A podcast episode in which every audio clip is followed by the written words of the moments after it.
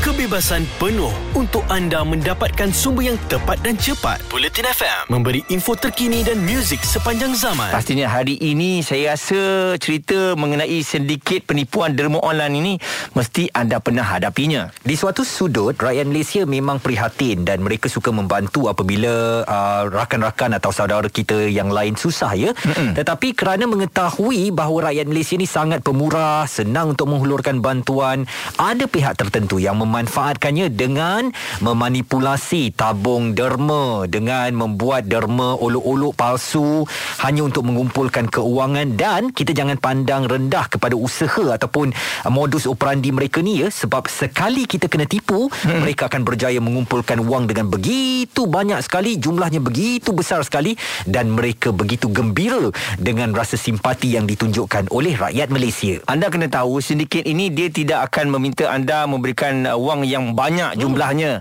Sebab macam tu nampak sangat penipuannya. Tapi anda bayangkan kalau seorang dia ambil RM50 uh, contohnya penipuan tersebut bayangkan dalam 10 orang 20 orang memberikan RM50 tu dalam sehari berapa ribu dia dapat? Betul. Jangan kata uh, RM50 lah mungkin besar sangat ya. Seringgit. Hmm. kalau dia jaja tabung tu ke sana ke sini sehari dapat dalam 2-300 orang sahaja itu sudah dapat pendapatan yang lumayan ya. Hmm. hanya dengan simpati orang.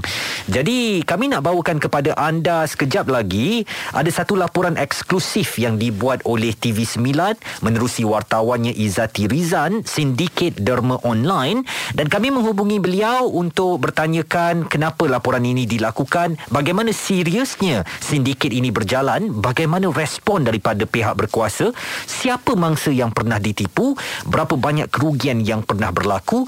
Izati Rizan akan bersama kita sekejap saja lagi untuk menceritakan uh, di balik tabir laporan yang beliau sediakan ini. Jelas dan terperinci supaya anda tidak ketinggalan. Bulletin FM info terkini dan muzik sepanjang zaman. Kita bercakap tentang cuti COVID-19 ni hmm. dalam bicara petang. Sama ada majikan awak jadikannya sebagai cuti sakit ataupun kena tolak cuti tahunan. Okey, ataupun yang kerja kontrak memang kena tolak gaji siap-siap.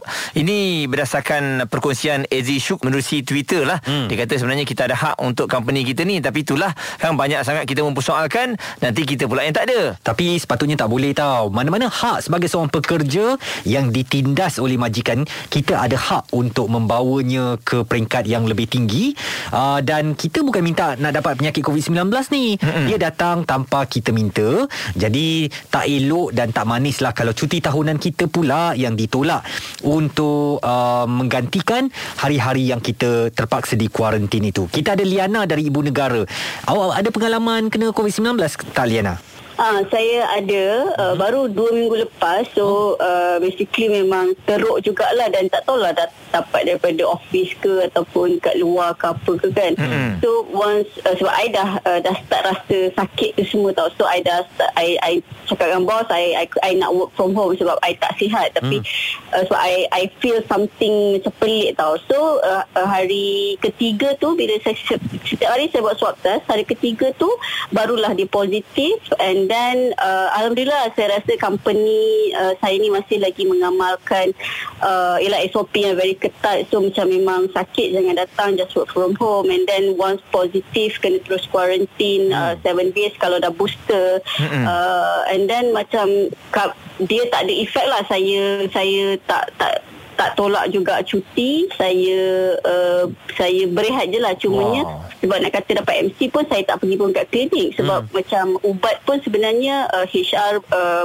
uh, apa klinik di office saya bagi hantar buat penghantaran ubat tu kat saya juga so oh. hmm. Uh, tapi kalau se, se, kalau saya daya saya mampu uh, saya akan tengoklah uh, juga buatlah kerja sikit-sikit kerja office work from home sikit tu. Tapi kalau macam contoh dah, dah tak larat tu saya akan okay, slow down balik uh, macam tu. Bagus lah Izzuan. Ini macam hmm. win-win situation lah. Betul. Uh, company faham hmm. dan company biarkan. Kalau dah elok nanti uh, datang semula bekerja. Lagipun sekarang ni ramai yang dijangkiti COVID-19 uh, simptomnya sangat ringan. Hmm. walaupun mereka tak hadir ke pejabat tapi dia bekerja dekat rumah kan Lena Hmm, betul. Kira sebabnya macam kita mampu untuk uh, tengok lagi email and then buat communication dan cakap pasal semua tu kan. So mm-hmm. macam uh, selagi kita boleh sebab kita pun faham macam kerja banyak dan uh, tak tak best jugalah untuk kita punya body system kita ke apa ke orang lain pun macam tak sihat ke apa ke sebab kadang-kadang serentak uh, kontak rapat lah positif kan. Ah, so macam kena masing-masing ber apa bertolak ansur jugalah ha, macam tu. Oh, macam best je tempat kerja awak tu ada kerja kosong.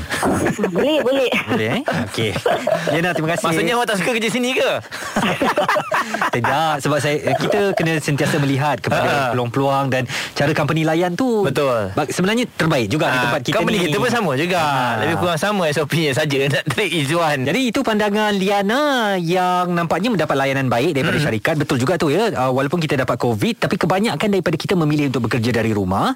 Jadi tak timbul cuti dipot, uh, tak timbul isu dipotong cuti tahunan uh, kecuali mungkin setengah daripada kita mendapatkan cuti sakit atau MC. Baik, selepas ini saya yakin staf dia akan kembali bertugas dengan rasa semangat uh, tanpa ragu-ragu sayang kepada pejabat tersebut. Ada kepentingan anda di sini untuk mendapatkan berita secara tepat dan pantas. Dua anggota polis maut bertindak atau berlakon sebagai bangsa yang perlu diselamatkan. operasi mencari dan menyelamat SAR Buletin FM, info terkini dan muzik sepanjang zaman. Kena COVID-19 di kuarantin tapi bos kata no, you kena datang ataupun you ambil MC ataupun ambil pakai annual leave ataupun cuti tak bergaji. Dan kami dapatkan topik ini daripada ciapan Twitter seorang pengguna Twitter Az.Syuk katanya walaupun negara memasuki fasa peralihan endemik bermula 1 April ini masih ada juga yang DM aku dan luahkan yang majikan paksa ambil annual leave apabila kuarantin.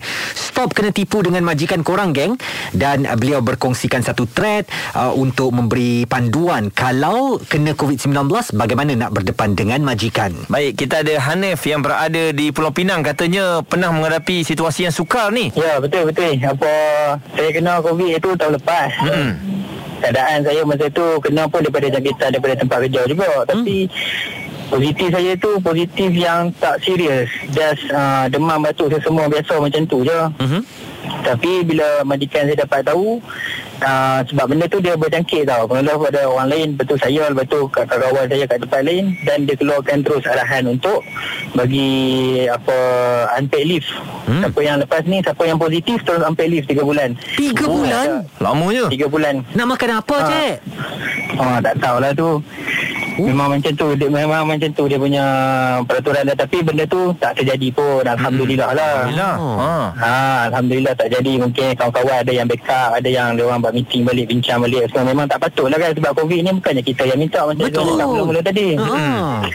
Bukan kita yang minta. Dan benda tu datang tanpa diduga. Mm-mm. Kita tak Kalau minta yang- Kita tak minta Lepas tu jangkitan berlaku Di tempat kerja Yang menunjukkan bahawa Management sepatutnya kawal benda tu. Dia tak kawal kan Ya betul-betul Hmm Jadi memang bila tanggung. saya dengar benda tu Memang terkejut lah. Hmm. Sebab dah kena Tiba-tiba pula kena sampai 3 bulan. Apa salah saya kata. Betul? Hmm. Benda tu bukannya minta uh, kawan dah kawan dah. Aktiviti apa semua Macam hashtag kita jaga kita tu Semua saya buat dah Apa lagi yang tak kena. Mesti masa Tapi tu- benda tu still datang juga. Kalau kawan awak datang dekat dengan awak Awak nak tumbuk je Eh kau pergi jauh daripada aku Jangan cakap dengan aku kan?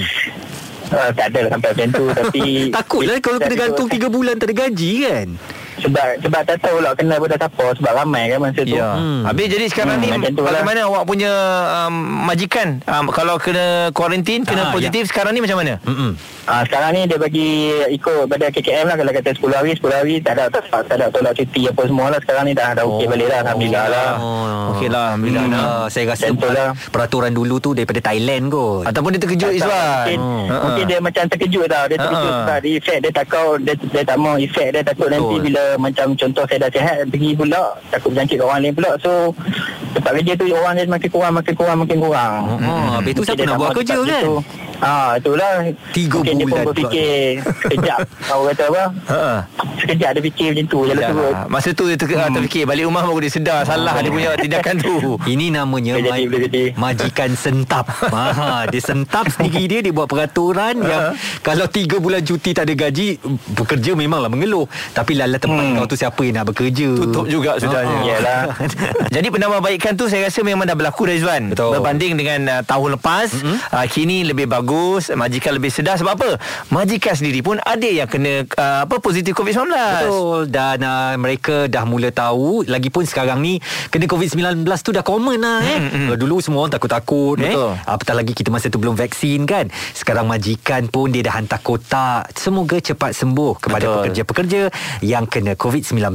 Jelas dan terperinci supaya anda tidak ketinggalan. Bulletin FM, info terkini dan muzik sepanjang zaman. Bercakap tentang tindakan setengah majikan yang mengarahkan pekerjanya yang dijangkiti COVID-19 untuk ambil cuti tahunan AA. Sangat tak adil sebab orang tu bukannya minta nak dapat COVID-19. Mana aci kalau dia punya cuti tahunan yang dipotong akibat dijangkiti COVID-19.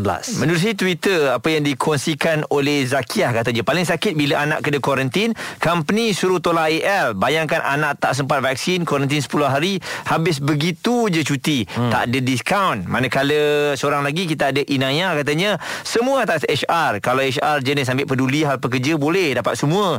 Ini kalau HR jenis asal boleh malas nak semakkan malas nak semakkan kepala nak jumpa management nak fight untuk pekerja-pekerja lain kesudahannya disuruh pula isi borang cuti tahunan. AJ underscore Pishun menulis untung bagi those companies yang boleh faham and adhere to the government law. Ada company yang kalau pekerja rise up the law pada HR and boss, sure tak dilayan. Di aim, position akan tergugat. Cakap pekerja lebih-lebih. Mereka cerita. They like sakit hati kena tanggung expenses orang yang tak kerja. Dan Syuk pula katanya Orang lain okey lagi At least boleh ambil cuti ni Dekat office aku ni Positif pun disuruh datang kerja Apa dah Aidil menulis, Alhamdulillah, my company tolak cuti sakit. Kalau banyak kali kena, ada bukti kuarantin dan cuti sakit dah habis, boleh convert ke cuti hospital yang 60 hari tu. Hmm, jadi kalau kita tengok rata-rata memang ada juga memang ada company yang memang suruh datang Izwan untuk bekerja walaupun uh, positif COVID-19 ni Gila ke. Itulah dia walaupun baru habis mungkin kan uh-huh. nak suruh datang juga dan kita harapkan uh, dalam perkara ini uh, company ni dapat memberikan sedikit ruang lah eh untuk yalah uh, mereka bercuti seketika sebab saya yakin bila oh, manusia ni akan ingat seseorang tu apabila dia jatuh sakit. Betul. Kalau ada bantuan yang diberikan kepada dia percayalah sampai bila-bila pun dia akan ingat. Dan uh, company jangan memandang rendah kepada pekerja. Hari ini sudah ramai yang celik undang-undang, Mm-mm. tahu hak-hak mereka di bawah akta buruh. Jadi kalau anda cuba uh, menukarkan kuarantin menjadi cuti tahunan atau awak buatkan ianya menjadi cuti tidak bergaji, uh, di dalam peruntukan undang-undang anda boleh didakwa. Ada kepentingan anda di sini untuk mendapatkan berita secara tepat dan pantas. Dua anggota polis maut Bertindak atau berlakon sebagai bangsa yang perlu diselamatkan. operasi mencari dan menyelamat SAR Bulletin FM, info terkini dan muzik sepanjang zaman. Kami di Bulletin FM memang menganjurkan webinar secara percuma ya. Masterclass Bulletin FM minggu akan datang membawakan topik masih lagi berkisar dalam dunia perniagaan iaitu kepentingan image produk perniagaan bersama panel-panel profesional. Antaranya kita ada Encik Ahmad Azhari Rosli, pengasas dan CEO of Sugar Bomb Worldwide Sdn Berhad dan juga Hafia Amira, pengasas Supercube International dan akan dihostkan oleh Hawa Rizwana pada 25 Mac jam 11 pagi live di Facebook Bulletin FM dan juga aplikasi Audio Plus. Jadi sekarang ni anda boleh like Facebook Bulletin FM dan kemudian anda boleh memenangi RM200 dengan hanya menjawab soalan yang mudah di Fokus Pagi, Santai Siang dan juga diskusi harian pada minggu yang seterusnya. Itulah awak ni dah ambil yang line saya nak cakap ni iaitu lebih tepat lagi pada 28 Mac hari Isnin. Seperti yang Muaz kata tadi RM200 kita nak ba- ah, bagi daripada setiap segmen Fokus Pagi Santai Siang dan Diskusi Harian maknanya RM600 dan caranya mudah sekali anda hanya tumpukan perhatian kepada Masterclass Bulletin FM minggu hadapan Jumaat 11 pagi live di Facebook Bulletin FM dalam Baik. jam akan datang kita nak bawakan macam-macam perkembangan lagi dan perkongsian jadi terus dengarkan kami Bulletin FM Bulletin FM, terkini, relevan dan penting untuk anda. Info terkini dan muzik sepanjang zaman. Bulletin FM